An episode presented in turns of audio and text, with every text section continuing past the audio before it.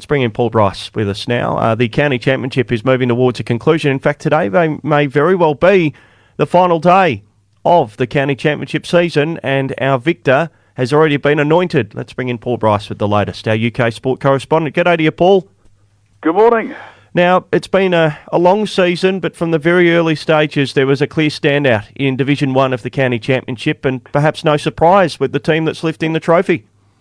No, not at all. And um, for the, the, first time since 2015, Surrey become the uh, ne- the next team, if you like, to do it back to back. Not since the Yorkshire side of that year did they do it back to back, and they have by virtue of Essex actually helping them out by losing um, to Northamptonshire, who were relegated and saved the best win for the last, winning by an innings and 39 runs at Wantage Road. And Surrey, you're right, today is the last day, and they've still got a little tricky time to go because uh, while they've been Crown County champions, they still want 73 more runs to win the target 185.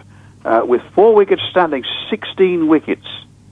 In fact, no, 17 wickets fell on uh, the third day at um, the Rose Bowl in Southampton. Nothing wrong with the pitch, just good bowling, good spin bowling that uh, that saw to that. And Surrey, as we say, top of the tree and really by many before a ball was bowled this season. Northamptonshire, they'll go down, but it looks as though it's a bit of a close one to see who will join them. Well, uh, yes, it is. Uh, Kent and Middlesex are vying for that position uh, as we go um, at the moment, and it's just a question of whether really, in, in both games. Uh, the, the, weather has, has been affecting quite a lot of the games this week, and most of the games will end in draws. So it is tight. The, the fancy would be that Kent might just have enough to get out of it. Middlesex don't have many batting points over the whole season, so they will struggle, I think. But it's between those two sides who's going to join them, as you say. Uh, Tim Murtagh retired. Uh, what an incredible career uh, for Middlesex. He played his final game uh, last week, I believe uh, at Lords, where he had so much success with that slope Irishman who uh, really became a, a, great of Middlesex cricket. And gee, wasn't it good to see him take a five wicket haul at Lords for Ireland a few years ago? Yeah, it absolutely was. And uh, always not forgetting, of course, the fact he started at Surrey. Mm. Middlesex, his great rival. So he started his career there, then made the switch um, across London. I don't know how it went down at the time, but certainly well respected by both clubs, supporters of both clubs, and within the game.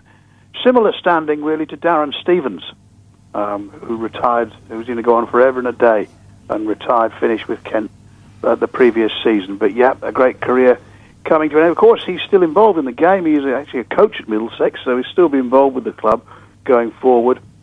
And um, be interesting to see what happens in the close season with uh, with various departures, I'm sure, going to happen in, in and out of all the counties. Now, you mentioned uh, Essex losing by an innings to Northamptonshire, so Essex's season finishes with a bit of a whimper. Last Friday, we spoke to you about Alastair Cook and, and what his future might be. Um, has he played his last innings, do you think, for Essex? Well, um, Essex don't know. Uh, they're still waiting for him to make that decision. They're remaining fairly tight-lipped on it.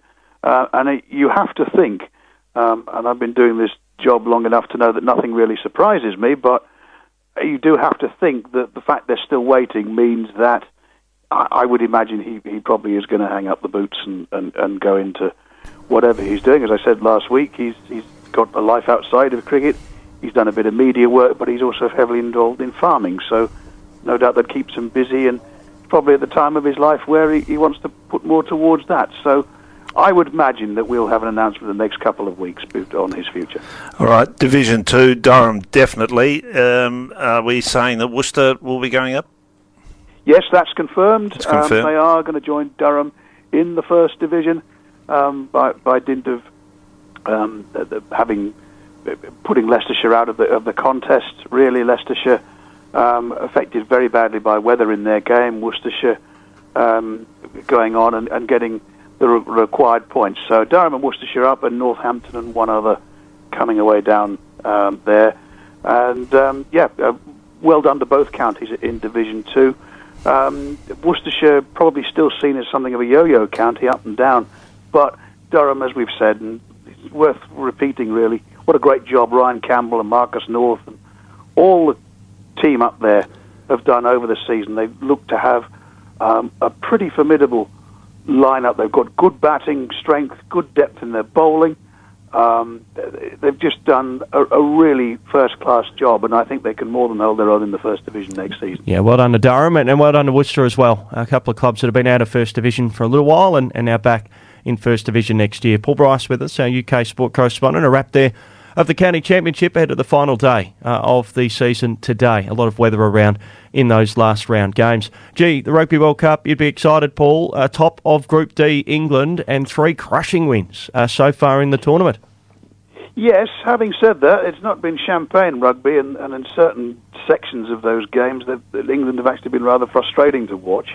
Um, but, you know, they, they say you don't win it on the first game, um, and they're sort of tuning up as we go. All the home nations, of course, um, have chance. Scotland with an outside of chance of qualifying, but Ireland, of course, doing so well. A wonderful win for them over South Africa, going ahead. And um, I'll say it very quickly and quietly: Wales beating Australia, and oh, um, I, I, know a lot of uh, very happy Welshmen. Um, uh, uh, really enjoyed that performance and uh, were really shocked at the same time. It was quite interesting to listen to the call of that game because the, the, Welsh commentators couldn't quite believe what they were seeing from the Wallabies. They just they kept saying how beaten they looked right from the get go. Yeah, I think we can't believe what we've yeah. seen either. But said uh, about it, the better. Uh, the EPL um, uh, the, looks like the best is kept to last on the Sunday with Tottenham up against Liverpool. That uh, will create a mouth-watering contest. Yeah, it probably is the best game. There's only one um, game on Monday, and then you have the Tuesday game as well. But um, yeah, it's the best game of the round. Liverpool against Tottenham. And won't it be interesting at Anfield? Let's just see what uh, what Ange has got planned for, for Liverpool, and it, it does look to be um, the, the, the best of, of this particular round. And I can't call it really. Um, Liverpool depends which Liverpool turn up. And then it depends how Tottenham allow them to play. So it, I think it will be goals. Um, I'd probably go for a, a scoring draw um, in, in, this particular case because I really couldn't call it. But there it is, and um, as I say, the best. There are other obviously good games on, all good games. Aston Villa against Brighton, that's one to look out for. The early game um, over here, the lunchtime game on Saturday. Um, Everton against Luton. Can the Hatters get their first win of the season? You wouldn't think so based on their current form, but then they're playing Everton, who come off the back of an excellent win over Brentford away last week. So that'll give them a shot in the arm and some much needed confidence. Uh, just a couple of the games there just for, for over the weekend. Looking forward to it. Uh, early stages, but certainly the table's starting to take shape and a lot of excitement around Ange and what he's doing at uh, at Tottenham. Hey, to finish, Paul, uh, I know you keep a, a, keen ear and eye on the uh, the AFL Grand Final. Who wins on Saturday at the MCG for you? Well, it's going to be an early start for me, 5.30 in the morning. Bounce down uh, for us over here. And I pretty much agree with what you said in, in the lead-up. The momentum, Collingwood do seem to have it. I know it will frustrate a lot of people. Um, but I just think that um, Collingwood will will have it. They're obviously going to have the, the more support as well, which is, you know, don't discount that.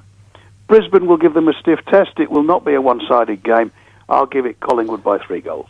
Let's hope it is a close one right to the final, sire. And Paul, enjoy the early start and hopefully a good game of football and uh, yeah, plenty of sport to keep us occupied. The season's starting to change. Thanks for joining us.